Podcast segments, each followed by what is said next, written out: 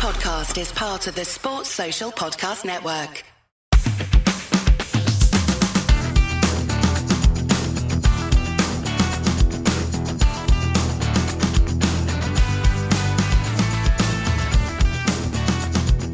Hello and welcome to the Leeds Up Podcast. I'm James and I'm with Rocco Darragh Cunningham.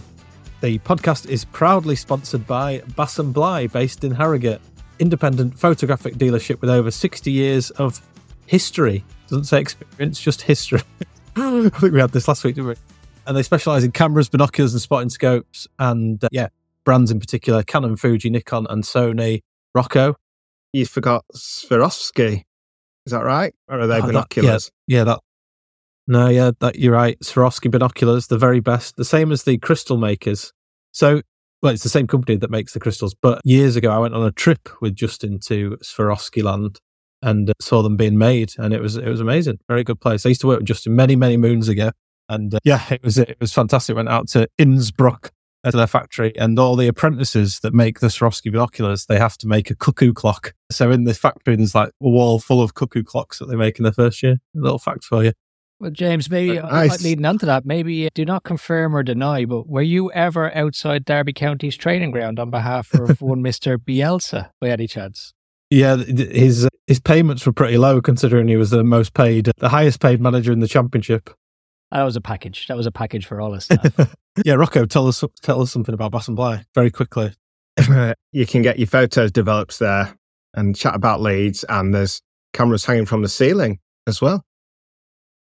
It's very true. And uh, segue into proper podcast stuff. I went into Bass and Bligh at the weekend, and I saw Justin, and he called me out for for singing too much praise towards Jed Spence. That's, mm-hmm. I mean, that's that's been a not a funny story, but a story this week. What what are your thoughts around that, Rocco? You've you highlighted this on the Leeds that website a couple of times in the same article, saying that Farke has been hinting at some unrest. You still think that's the case? Well, yeah, I mean that's factual. Yeah, twice this season he's singled Spence out as yeah having motivational issues. The first one he said about him like needing yeah I can't remember what he said really, but you know he, you know he needs people to to get him going in training. And then yeah, a month ago he was talking about Ayling and saying how important he is for players like Jed Spence, you know, to to make sure that they're on it in training and you know keeping the lads 100% focused. But yeah, like singled out Spence.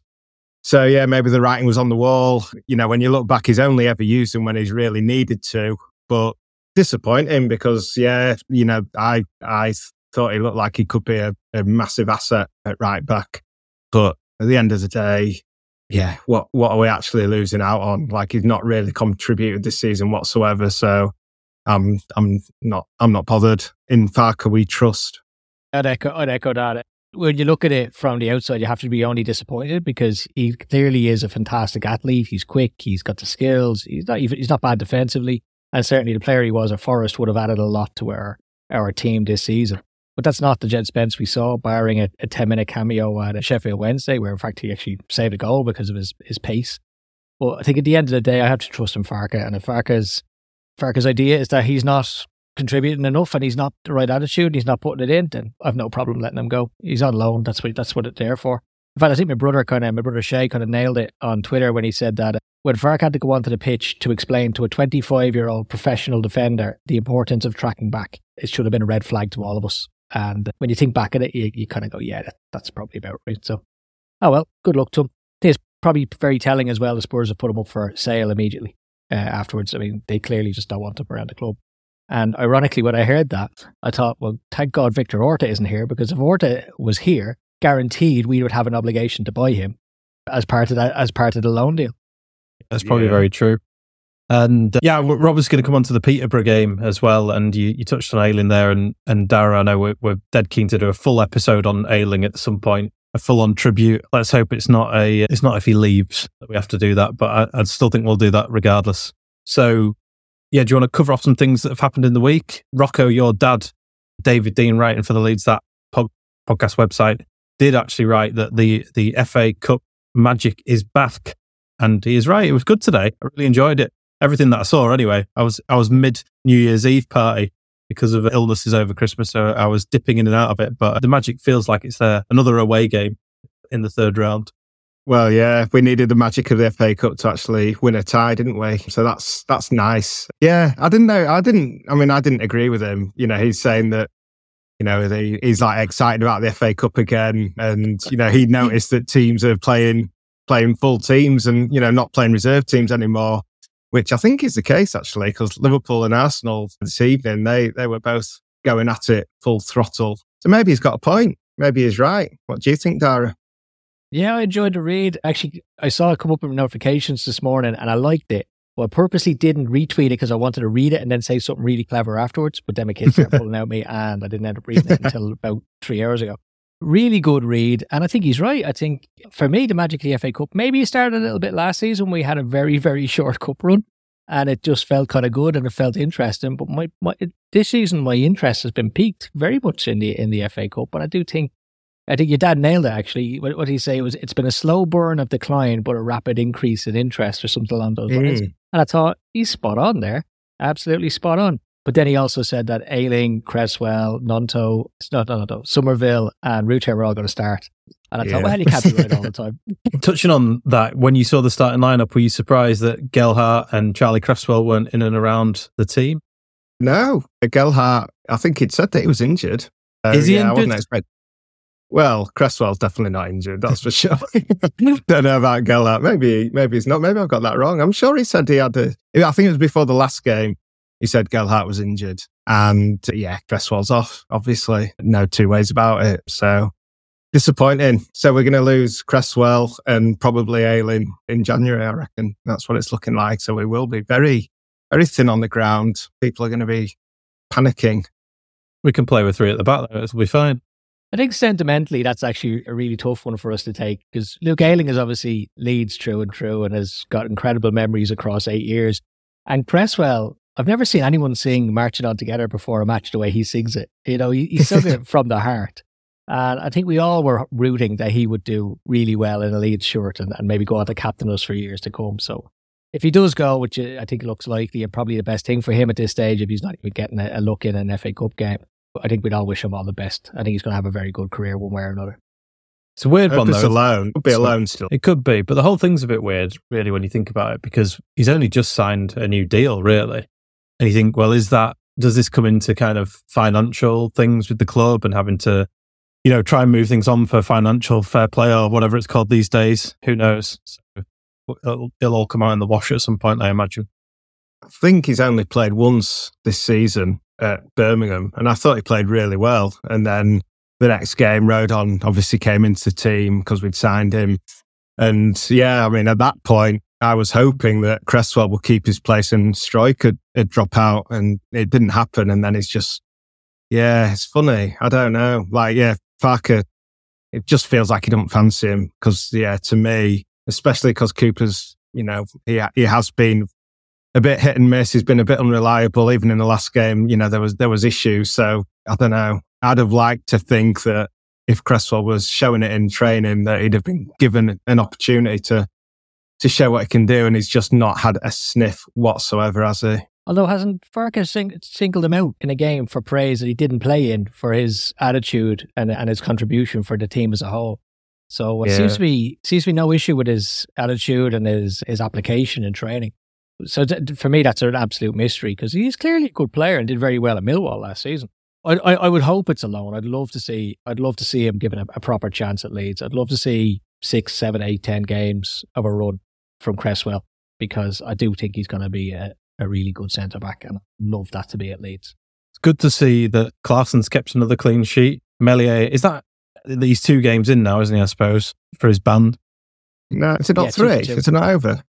Is only two? So what? So Cardiff he's going to be missing. Is that, that's yeah, his ban is up. Klaesson has played two, and Karl Darlow. has Oh, Ah, Dalek yeah. played yeah, yeah, yeah.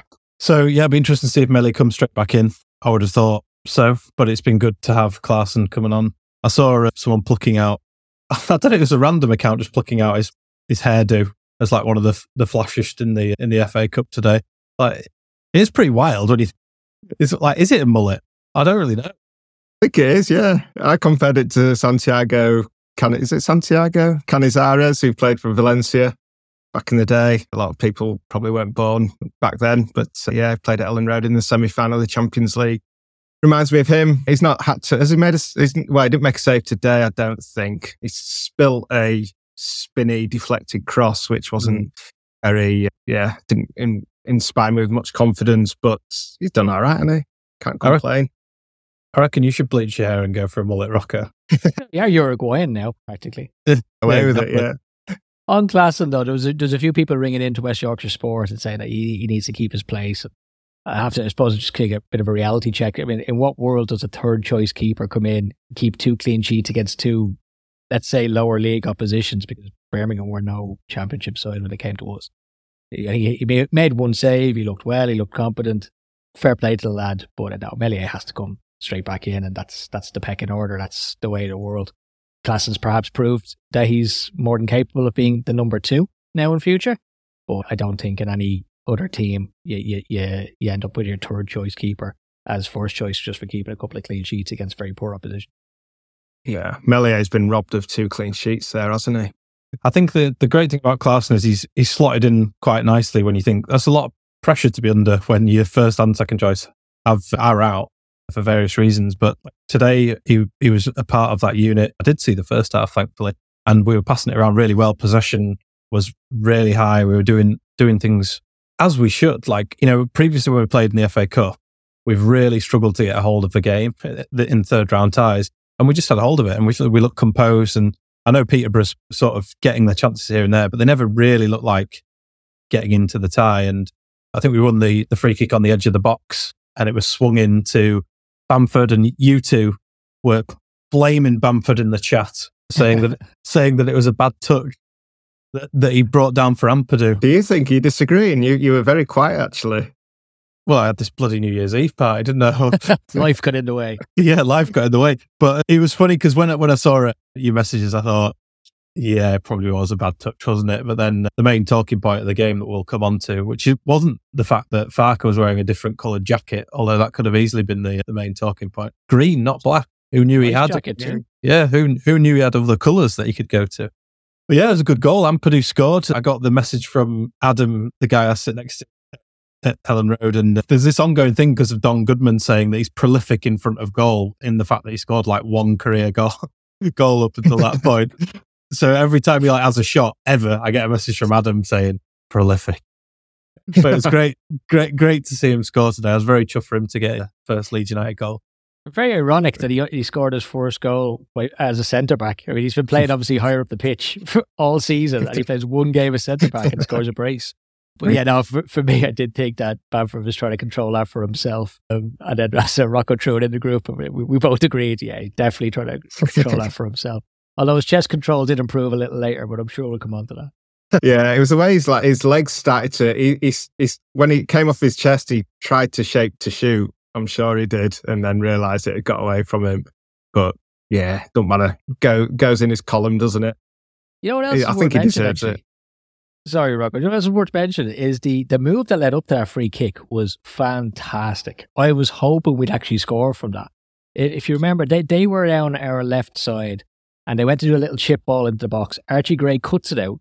He plays a 1 2 with someone on the left hand side. Ball goes through to up to Bamford. And Gnonto's on the right hand side. Bamford is back to him. He swings around, plays it Gnonto. Gnonto takes on about three of them, and they end up dragging him down just in front of the box. Like that would have been goal of the season for that time, because we now know what the goal of the season it, it really is that move was absolutely brilliant. And Archie Gray just looked like a Rolls Royce in that midfield. But particularly for that move, it was class.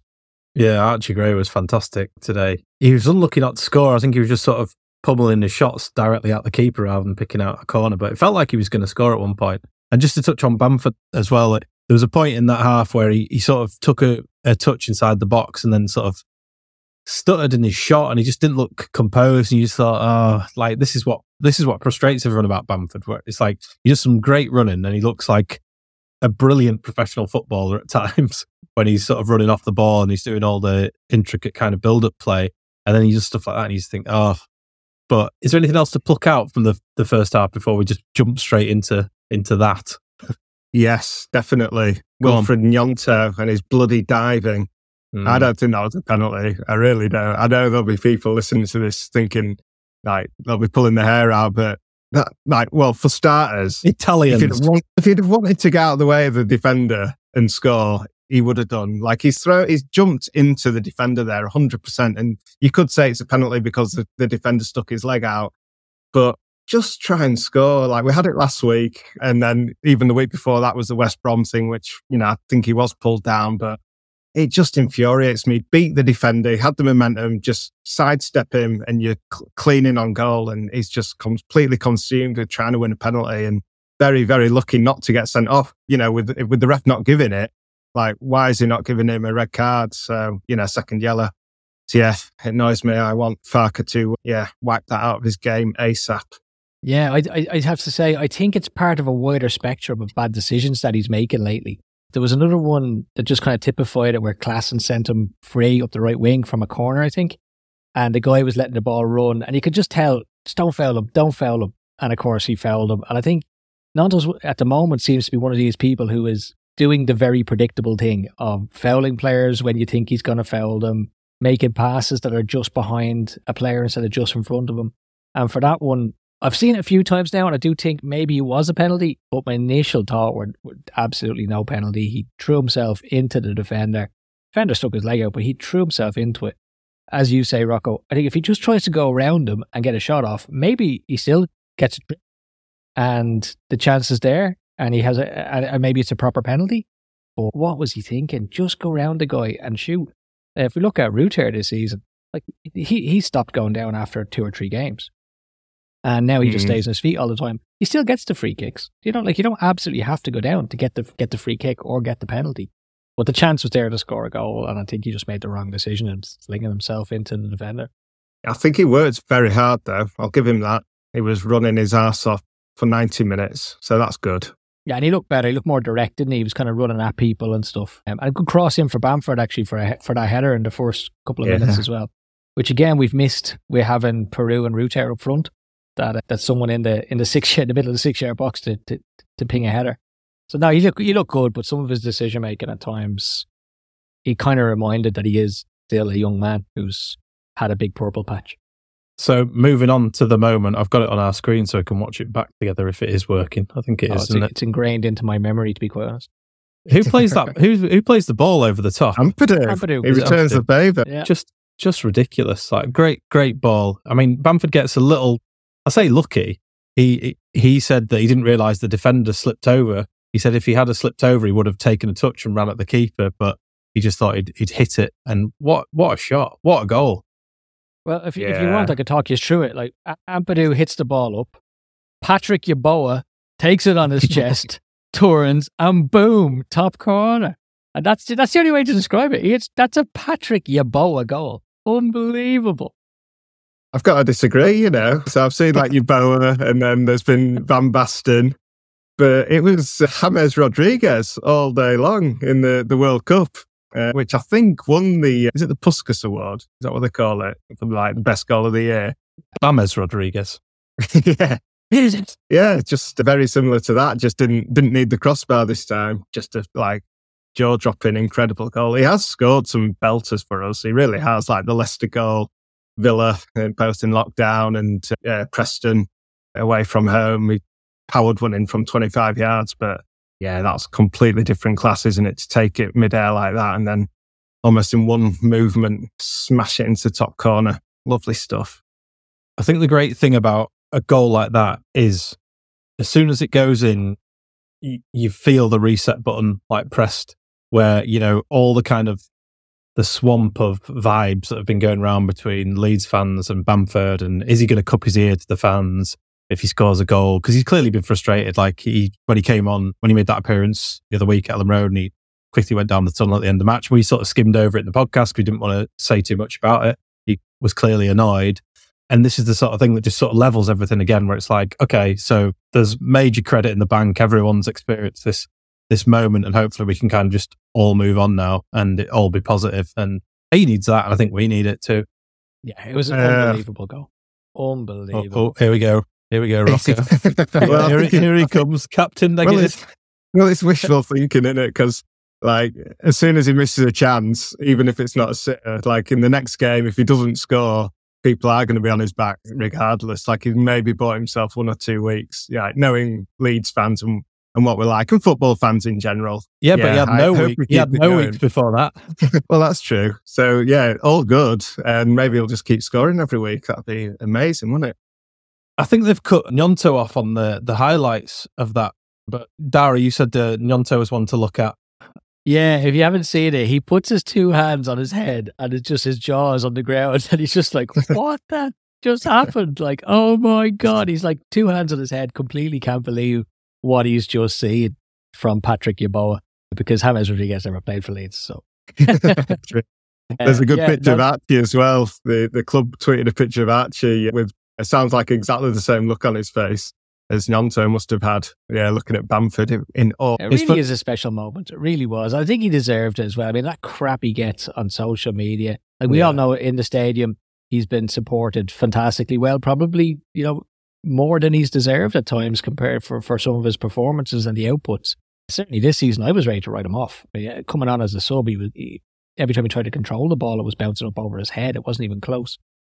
But it was since he started that game last week and then this week, he's just been, he's been fantastic. Yeah, not flawless, but certainly not not a player I'd be looking to get rid of in, in January now, which I was in favour of a couple of weeks ago. In the post match, there was an interview with Bryn Law, and Bryn Law just cut straight to it to talk about the goal. And pa- Patrick's like basically just saying, "Oh well, you know, it's it's just a it's just another goal, like sort of thing," and like really plays it down. It's like as if that's how he actually feels. Like he's like he's definitely he's definitely when he gets home, swinging the door open, chucking his hold all on, laying down on the settee. He's doing nothing tonight. He, I tell you what he is doing. He's re- he's retweeting it or re re Instagramming it from everybody who's showed it because I was Yeah, on yeah. his Instagram. He's got about fifteen versions of it on Yeah. his reel. yeah, nice Uh, humility, Patrick. We see through it. Can't blame him though. No, if I no. scored that in five aside, I'm, I'm I'm all over it. Yeah, I mean, if I if I chest it like that, I'd be happy. Never mind the after. Yeah, great stuff, brilliant moment, and uh, anyone who was there today to witness that, very jealous because they would have been side on for that as well. They would have got a fantastic view of it. So, brilliant stuff. And uh, anything else to pluck out before the final goal in that half? What about Piroe? What do we think of him? I thought he didn't have a very. I think good you game tell again. us, Rocco. Oh, here we go. He's already there. Well, yeah, I think I, I didn't think he played well. The thing Yeah. is, is when Bamford does that as well, you, you question it even more, don't you? Yeah, I think he's gonna. He's well. I mean, he's behind Rutter and he's behind Bamford now, isn't he? I, I want to see him play at number nine. You know, I, I want to see him given that chance up front. I just don't think. I don't think he's a ten. I don't. He's had some good games there, and he's been part of a front four unit that's worked very well. Yeah, it's just there's a load of times when I just think a, a natural attacking midfielder number ten type would just be so much more useful. I heard heard an interview. Um, so Joe Wainman had a Norwich fan on his channel, and I can't remember now the name of the striker, but apparently in that first season when Norwich won promotion ahead of us, he was playing a striker. Is it Stiepermann? Is that is that right? I think he was playing behind.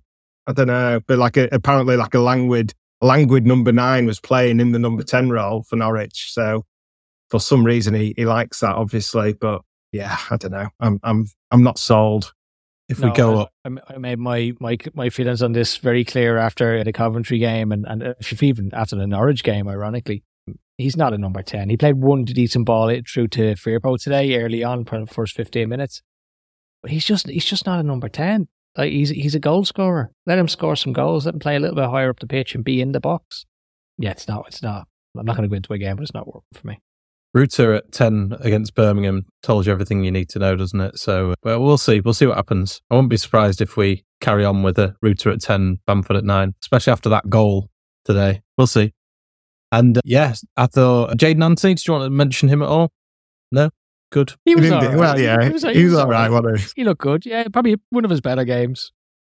Yeah. The thing is, Yeah. this is the problem when they're coming in, and especially when they're playing League One opposition, and you know, Yeah. you, I'm holding them to height. Like I'm expecting them to like tear the fullback to shreds. But I mean, you know, it's football. It's still, you know, it's not that easy, is it? And especially when you're coming in for one game and the pressure's on you to deliver. you know, maybe at times he was trying a bit too hard with his cutting inside and shooting, but you know, he's obviously got that in his in his locker. So yeah, I'm not going to write him off. But yeah, I don't, he didn't he didn't he didn't give Farke any headaches. Let's say. So uh, third goal, Ampadu again from a corner.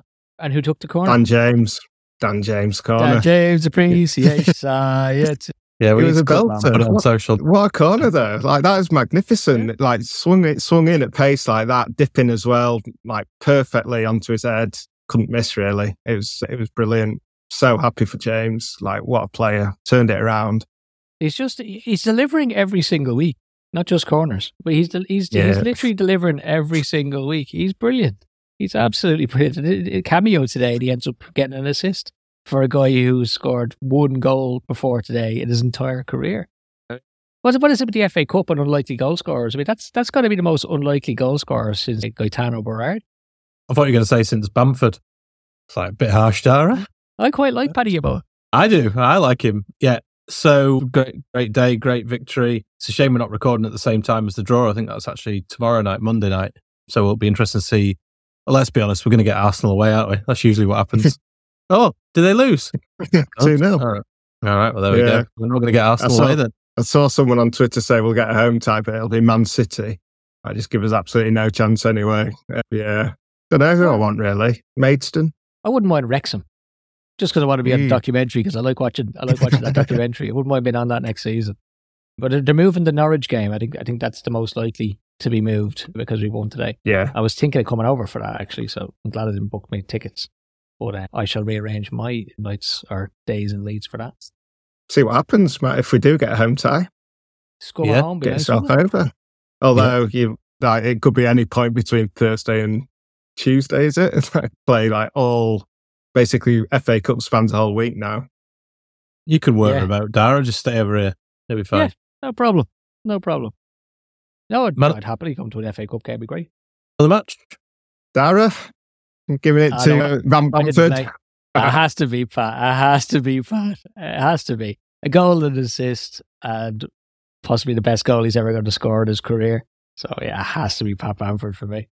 I'm going to go with Ampadu, outshining Bamford with two goals, two goals and an assist. And I actually thought he did really well at centre back. And not that he did a lot of defending, but there was a couple of important blocks. And just the way he dictated the game, I thought he looked, he just looked class because he is. I'm a bit torn here. I can't give it on a on a moment, even though as much as I want to give it to Bamford, I really do. But I think it's got to be Ampadu, hasn't it? I think he had a, a great all round game, and uh, it's good to see that he can slot into that position, and he's a versatile player. I, I winced when he banged his ankle. I thought, oh no, here we go. It's like this could be really bad for us in the coming weeks, but thankfully he was all right. So yeah, for me, it's Ampadu as well. But I do kind of wish I could also give it to Bamford. Maybe they can share it. Do we? Can we do sharing? We don't do sharing, do we? Uh, anyway, it's a, it's a nice problem to have when you've got a couple Hmm. of players, or, or, or maybe even three players, because Archie Gray was fantastic Yeah, yeah. as well. Like who, who you could say were equally man of the match. You know, it's it's uh, it's a really nice problem to have, and particularly for Leeds in the FA Cup because it doesn't happen very often that we have players who play well in the FA Cup. Player ratings, Rocco. Are we? Are, we, also, are we also doing a recap as well?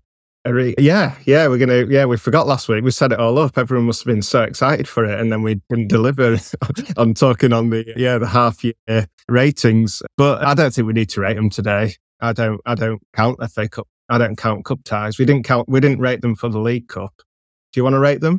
I mean, it'd be a bit harsh on Bamford to, to rob him of a nice score, but I don't know. It's What do you the- think? The one week we give him an eleven. It's, it's Uh, an FA we Cup rate win for Leeds, so I would just say eight across the board. I, th- I think, yeah, let's not rate them. I agree with you. Actually, it's a good point because we have based it on the league, really, haven't we? So yeah, let's do that. All right, maybe cool. maybe worth mentioning a few other players though. I thought Gruev was very good today. I, th- I know, I know that that might split this split opinion because a few people didn't think so, but I thought he was quite good today. I thought Shackleton again did what Shackleton does. I think he's been really unfortunate not to start a game since October. He's not let us down once this season. Every time he's played, he's a solid seven out of ten every single time, and nobody would have guessed that at the start of the season. And lovely to see Archie playing centre midfield and literally bossing it. Like he, he was getting forward quite a lot. And I think if you listen to John Giles, he'll always tell you that centre midfielders have to be behind the ball so that they can receive it in order to control the game. Obviously, it's, a, it's an instruction from Farke for him to be ahead of the ball. So he's not yet at that stage where he's controlling the game. But I, all I can see is a young kind of Iniesta, a young Xavi, even dare I say Paul Scholes. Like he is uh, unbelievable, and he looked so silky today in his natural position. Yeah, I liked I liked Gruev as well. I thought he was quietly effective. I think that's the type of player he is. He's never going to stand out, but don't think he gave away the ball once. I can't remember him giving the ball away, and you know, he was it was like like quick to the tackle, you know, winning possession. Thought he did well, yeah, for a for a yeah, it's like an isolated appearance, especially. Yeah, I thought he did well. I was happy with him. Did you hear what Jon Newsome had to say about uh, Junior Firpo on uh, West Yorkshire Sport? Oh God, no. he basically said he was he's lucky to be a professional footballer. he said he's never seen anyone. Uh, I don't even want to misphrase him here or misquote him, but basically said he's never seen anyone as defensively unaware who doesn't sense danger, and he's a very very lucky boy to be where he is. I thought, wow, okay, stress pretty strong words, but perhaps things I haven't taught myself over the yeah. last few years. You kind of look at you know there's probably a lot of players out there who've been really good physically and can control the ball and decent on the ball, but probably don't sense danger and can't take managerial instruction and therefore haven't made it as professionals. So when you look at Junior Firpo, you do think, yeah, you've you've done quite well for yourself, mate. You've done really, really well for yourself to have been where you've been at Barcelona and Leeds in the Premier League. That's the thing with Firpo. Like when he has had a little few run of games, you know, he has shown quality and obviously came on last week and showed great quality going forward.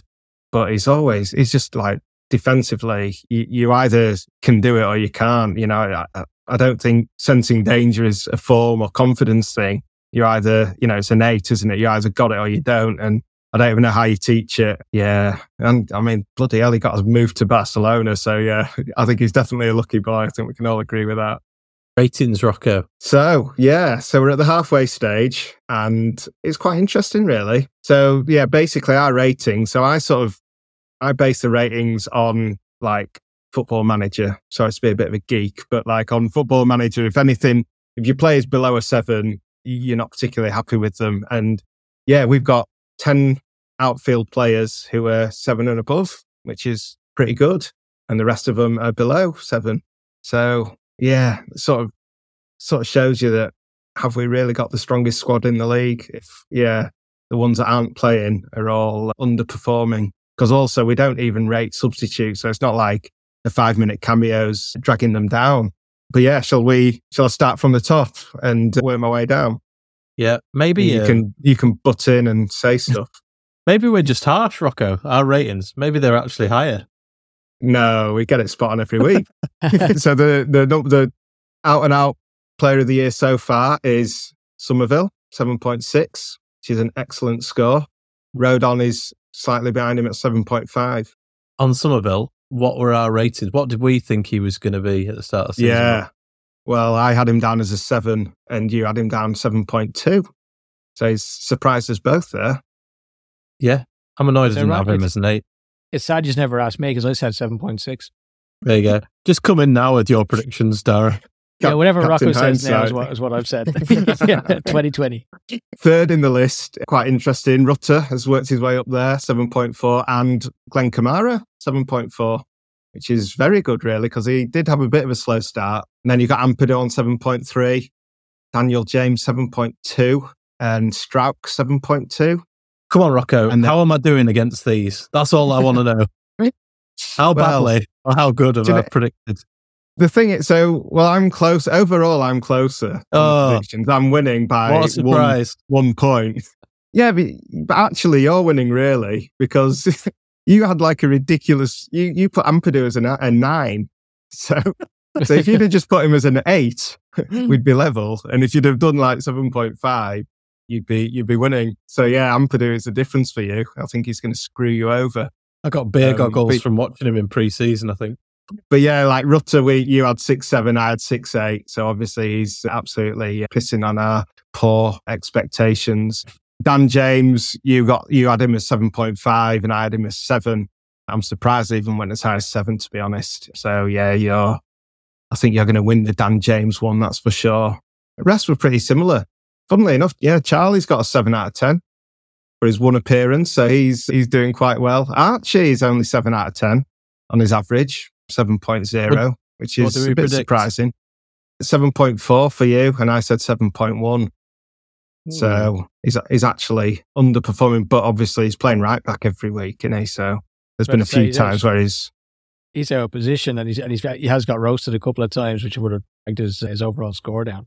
Just yeah. realised that I need to not even look at the what's happening in a game and just vote so I win this, don't I? That's like I don't know why I'd not thought that up until this point. That's well, that's out of the spirit of things. I'd what happens? Disgusted in you. Actually, What happens if you win or I win? Like, what do we get? Do we get a prize or is it a forfeit for the loser? So we take one another out for lunch or breakfast with Darragh. He gets a free lunch. that sounds good. I was going to say the loser has to present next season. well, yeah, all right. You could do that anyway. So yeah, and then we'll run down the players who are who are letting us down, letting the team down. Paddy, Paddy is actually the twelfth best player now, six point eight. Shaq's got six seven, Meslier six seven, Ayling six six, Gnonto six six, it's a massive disappointment. I, I had Gnonto at 7.5. You had him at 7.2. So 6.6 is terrible, really. Anthony, 6.6. Piroe 6.5. Oh, it's pretty poor for a 10 million pound player. I had him at hmm. 7 out of 10. You had him at 6 out of 10, which another very strange one. Why did you go for 6 out of 10 for Piroe? Because I'm a, a tactical genius. I knew I knew exactly I knew exactly how Farke was going to play this. I knew it wasn't going to work, Rocco. no, no idea. Jed Spence is almost propping up the lot, to be fair, 6.4. So good riddance to him. Liam Cooper, 6.4. I had him at mm. 7.3. I had him as one of my players of the season. I had Ayling at 7.2 as well. So yeah, not doing well, the old guard. Firpo, 6.3. You had him at 6.2. I had him at 6.5. And then you come on to Darlow, six out of 10, Gruev, six, Poveda, six, Joffy, 5.7. But I think he's hmm. probably only played about, he's only probably had two ratings. And then Leo Hjelde, propping up the lot, 25th in the table with five out of 10. Although, can I remind you that he's only propping up the lot because Cody Drameh was taken off the list. That's true because yeah. he, he deleted us off his Instagram, so we deleted him off our player ratings. exactly. We should have left him there, shouldn't we, really, on that one out of 10. Yeah, the Just to embarrass him. Can I make a prediction, actually? This could be a complete waste of breath because if Ayling moves very soon. When Ayling played at the start of the season and he kept getting caught up the field and was struggling to get back, that was when we had that system that had the right back right up in the top right corner of the pitch, which seems to be completely dropped now. Like you, you never see Gray up that high. Spence was never up that high. If he stays for the rest of the season, I think he'll improve on what he's doing on, on that rating because he's playing in a more natural kind of back four formation as opposed to that crazy system that just had him pushed right high up into the right wing. And then obviously he was struggling to get back. So if he stays, I'm backing Luke to uh, increase that rating. Maybe think... it wasn't the system. Maybe it was him going, going crazy. Well, that's what I was going to say. Actually, on the other side of maybe that's Firpo, what he's doing. He's just ignored all instructions. He's just going up top. Bless him. Maybe he just doesn't have the capacity to take in the instructions in the first yeah, place. Yeah, just yeah. run around like a like a puppy. Yeah, that's it. Cool. All right. Well, that's good. I reckon mm-hmm. I might beat you on this, Rocco. Got a feeling. You think? Yeah. Well, well you've played the gap quite a lot you're, you're, yeah, you're like people like James is, is, yeah, that's where your key, key to your success is giving James nine out of 10 every week. Noted. Cool. All right. So, yeah, and one thing we wanted to touch on, Darragh, it was in your notes as well on, on Howard Wilkinson receiving his OBE, which is a tremendous thing that is fully deserved. And he should have a statue. Like, why doesn't he have a statue at Elland Road? Yeah, absolutely. I was only thinking about this during the week. I think the younger generation, and I mean younger by only a few years to us. I mean, we're uh, in our early, very early forties. They wouldn't understand how good Wilco was. I mean, everything we have right now is a legacy of Wilco. Every single thing we have. The O'Leary years were an unbelievable legacy of Wilco because he built Thorpe Arch. He still had a 10 year plan for players to come through. And I'm actually reading Rocco's book at the moment, The O'Leary Years, and it's a fantastic read. Recommend it to anybody. But I'm on the chapter, I'm just beyond the chapter where Alan Smith has come on and scored his first goal, which was exactly 10 years after Wilco came in and started the 10 year plan. And had he still been there, he'd have had the fruits of that team. People t- people say we played long ball under Wilco. Now I was I was young. I was maybe 9, 10, 11 when he first came in. Well, 9 or 10 when he first came in. We never played long ball. We played long passes because when you had Mel Sterland and Tony Dorigo and Gary McAllister, and Batty and Strachan and Speed, you could play 60 yard balls, pinging them to people's feet or pinging them onto Chapman's head for flick ons and, and touchdowns. What Wilco did at Leeds should never be underestimated. He is an absolute legend of the club, legend of England as well for what he's done at, at uh, St George's Park, which ironically my friend actually managed St George's Park for, for ages. She's with the PGMOL now, so we won't mention that. But yeah, I think he absolutely deserves a statue. And in fact, there's probably another one that when he gets his OBE, maybe we should do a, a whole a whole, show on Wilco because I think it's important that he gets his place in the pantheon of people who have really contributed to Leeds. At the moment, I, I just feel he's probably not getting that as much as he absolutely should because what a team he built. And barring one poor season where we finished 17th and, and, and I think we only won, we didn't win a game uh, away from home at all after we won the league. And we lost one game at home actually, which was a 4 1 defeat to Nottingham Forest, which I went to. That he, he, most of our finishes were top half of the Premier League. And that's based on a, a budget that had far, it's far uh, inferior to some of the bigger clubs. So no, go just top, top man. I'm delighted to see that King Charles made it his absolute first priority to give him an OBE the minute he got into that, that royal seat. There's a there's a lovely book about the championship winning season, and uh, so like I I just started supporting Leeds sort of halfway through that season, and uh, so yeah, wasn't really like my my knowledge of Wilco was the after years where it all started to go wrong. But even then, like you say, you know, finished fifth twice. You know, it was always like even when we were finishing fifth, like I think people were still a bit on his back really, or you know, it just wasn't as exciting as it was. It was a drop. We, were, we had been champions, so of course people aren't going to be fully satisfied. But reading that book, you know, he's, he's it's got quotes of him after every match, and like listening, to, or not listening, but reading his words. It's like it's like reading Bielsa's words. Like it's exactly what Bielsa would say each time. It's it was like it was amazing actually. And I always knew he's an incredible manager. And yeah, just the fact that he's the last Englishman to win the league as well fully deserves to be honoured nationally. But yeah, it's got to have some at Leeds at some point, more than a bar. and I think it's the away fans bar as well now, isn't it? Anyway. Yeah. I went to see the Do You Want to Win, you know, the film from that era. you on the red carpet?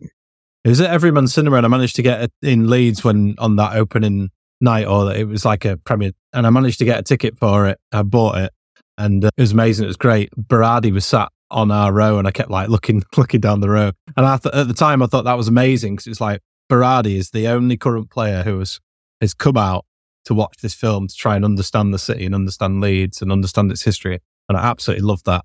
But as we were leaving, uh, Howard Wilkinson was there and he was sort of bombing out because he just didn't want any attention. He was just like quickly getting out, whereas other people were sort of schmoozing around, that kind of thing. And I managed to collar him and get a photo with him. And so I've got that to cherish for forever now. And uh, yeah, grateful for, like you say, what amazing history is given to this club. I was a little bit too young to kind of remember those days, but equally, like you say, everything that is here now that we have to be thankful for is a lot of it is down to Howard Wilkinson. So yeah, it's great stuff. And yeah, I think we definitely should do a, a deep dive into Sergeant Wilco when we can. If you even you look at Thorpe Arch, just very brief, you look at Thorpe Arch, you look at St George's Park. They're both based on Clairefontaine over in, in, in France, and he's not the first person to do that. There's, a, there's the Olympic village over in France is called INSEP, and many a country, including Ireland, has actually tried to copy INSEP as a as a concept, as that basically a performance and uh, a, a center of excellence. But he was the first one to bring that to the UK or to bring it to England he obviously replicated it at Thorpe Arch and, then again at a bigger scale at St. George's Park. He's an absolute innovator. The thing that really drives me mad is when people say his football was dour and it was it was all long ball. It absolutely was not. Wilco Wilco was unbelievable. The only thing, the only thing, the only bad mark against him was that one season after we won the league. And what we have to remember from that one season is that was the, the season that the back pass rule changed. And I think Chris Whyte really struggled with that. And after being one of the best centre backs in the in the league, as we won it, there was no reason for Wilco to try and bomb him out. But he was he really struggled with the fact that you couldn't pass it back to the goalkeeper. Fairclough obviously had no issues with it. Another Rolls Royce of a player, but even just ro- those names just roll off the tongue. The players he brought in, yeah, I'd love to. I'd love to do a deep dive into Wilco. Absolutely loved the man. So he was there when I was completely obsessed with football. That kind of eleven till fourteen years of age type thing, and I know he was there for eight years. He, he, fantastic, fantastic. There's quite an interesting book actually. Just you just jogged my memory. I think it's Michael Cox. I can't remember the title of it, and it was about the early years of the Premier League, and that back pass rule was mentioned in there, and how many sort of English or British goalkeepers there were in the Premier League at the time. And it sparked like an influx of foreign keepers because they were much better at passing the ball out than we were j- just sort of hoofing up the field. So interesting read. Yeah, great stuff. Anything else to cover off before we just quickly touch on Cardiff next game at home? Sorry, away. I might very briefly just uh, like to wish Sticks a very happy return to Leeds. I believe he's he's taken up a new role as an ambassador to the club and he's doing the stadium tours. So great to see Sticks back at the club, a, a, a real salt of the earth gentleman and a proper proper Leeds man who should never have been allowed to leave the club in the first place. Great to see him back. Congratulations to Sticks. Yeah, yeah. it's good. It is good news. Did see that on uh, Twitter, so thanks for reminding us actually. And uh, yeah, really positive. I saw some people like taking a picture over their shoulder of him behind them, like sneaky little photos that sort of yes, he's back. Yeah, really good, positive person to be around. Part of the fabric of Elland Road. So yeah, really happy. And Bielsa loved him, so if Bielsa trusts him, that's good exactly. for me. Yeah, exactly. Although Bielsa did turn up at your door, Rocco, and said nice things to you, so exactly. Found me with sticks. Good stuff. Yeah, Cardiff, Cardiff away. It wasn't an easy game. The home when we played them at home.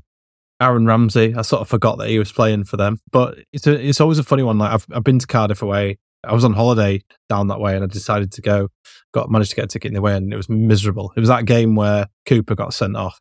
Did we lose three 0 I think we lost three 0 didn't we? Vague memory. That's Klich. It was the the Klich game. Klich's only yeah. appearance. Yeah, Ship, shipped out after that, wasn't he? Which was crazy. And then that I stupidly got an away ticket for Sheffield Wednesday the following weekend and we lost 3 0 at that as well. It was the downfall of Thomas Christiansen. So I've got bad memories, but there has been some good memories of, of Cardiff over the years. Pablo's in swinging goal seems to be a, mm. a good positive one. We lost Rocco. That's it. Lost Rocco. I'll fill the airwaves. So yeah. I, I always find that we, we we tend to lose to Cardiff. That's what that's that's what kills me. Mm. I mean, my overriding memory of Cardiff is actually Millennium Stadium against Watford. So that's that's what I, I don't like to I don't like to remember. But I'm always a bit nervous going into games against Cardiff. I keep thinking back to Ninian Park and that FA Cup game that that kind of sent O'Leary's team into a spiral. So yeah, I'm always a bit weary. Cardiff away is one of those ones that if we can come away with a draw, I, I'll probably be happy enough. Cardiff in the cup last year, and we seemed to make a meal of that as well, didn't we? We did, but then in the in the home fixture, we made bits of them. And actually, interesting when you mentioned Cardiff in the cup, wasn't it? Sonny Perkins who got the, mm-hmm. the, the leveler in the ninety third minute or so. Yep. And obviously, he's back this week from a, a poor loan spell at Oxford. So I'm not sure if that's great for Perkins or not, but it might be it might be okay for us if he if he continues to score for the under twenty ones. But as I say, Cardiff away, tricky away fixture for me. I think we have to win. We have to win because we can't afford another away slip up. Um, and even though we've won away today, that's not going to count if we, yeah, if we slip up at Cardiff. It's going to be a disaster. And Bamford has to score. Otherwise, today's goal is just completely wiped out. I've also got bad memories at Cardiff. I was at the cup tie, um, but I won't go into that because that'd be a spoiler for Darragh. He's got that to come in my O'Leary Years book, so I won't talk about that. But uh, that was a bad one, bad day at the office. I did just I did just mention that actually. Rocco, f- f- like I don't want to s- switch from us talking about football to plug in your book, but you've obviously just done that. Did you say after Christmas, New Year, we were going to do an offer? Uh, uh, yeah, your- yeah. Well, what did we say we were going to do? I don't know. yeah, well, I'll come up with so well uh, rehearsed. Yeah, there'll be an offer on the on the O'Leary book and uh, League One Lead, uh, which is my, my personal favourite because it's got okay. loads of stuff from the players in. So you don't just have to read my crap. So yeah, we'll do an offer on that. Great. Yeah, have a look at leadsthat.com. And you just reminded me actually, Rocco, Jermaine Beckford spoke to you for, for that book. And uh, obviously, January 3rd, remember the date, we beat the team that we really hate has just passed. And uh, Jermaine Beckford, you Oh, spoke to him. What did he we say? had a lovely You don't have to say it God, verbatim. well, he said absolutely loads. I mean, like Beckford, I spoke to him for like two hours for that book. It was absolutely amazing. And yeah, he said, uh, well, it was a miscontrol, as we all know. He, he got caught in two minds whether to take it with his uh, instep of his left foot or on his right knee. And he took it on his right knee and yeah, it sort of skidded off, but it was ended up being perfect because he gave him a few extra yards to sprint away from Wes Brown. And then he cut it back and he thought it was going wide and he thought he'd messed it up but it nestled in the corner and it doesn't get better than that for a Leeds United number nine, as Clive Tyldesley said. And he said it didn't. And it was goosebumps then and it's goosebumps now. Bless him. Cool. So yeah, you can read the the full quote in Rocco's book, or just look on his Twitter timeline because he's he's just giving it away for free. And I I actually, Yeah. I, I have to give a plug here because I'm in the middle of reading the uh, the O'Leary years, uh, and I bought I bought the two Bielsa books from my brothers, and I have to say I'm loving every minute of it. The chapters are nice and short. It's like a couple of pages per game. You, the the imagery in it, that you the, the words that you put out there to make you conjure up what you what you saw as a kid. It's they're brilliant books. They're absolutely brilliant books, and I'd highly recommend it. And books are a great present as well because, like, yeah, anyone can go and buy you a voucher for something, but like give someone a book as a present. It's like, oh, cool. And something that people read. So get out there, get get get Rocco's books because they are brilliant. Despite what you think, Darragh is not on commission. This is all genuine. I am certainly not. No. I'm blushing. Good stuff. He's the typical Yorkshireman, doesn't know what to say, puts his head down. Stuff. Well, uh, yeah, Darragh, thanks ever so much for coming on again. It's always an absolute pleasure to have you on. So thank you. Thank you, gentlemen. Always a pleasure for me too. And uh, yeah, we'll see you shortly after the Cardiff game. Let's hope we can get an away win. We probably won't be wearing our own away kit, so we might. we'll see you then anyway. Cheers.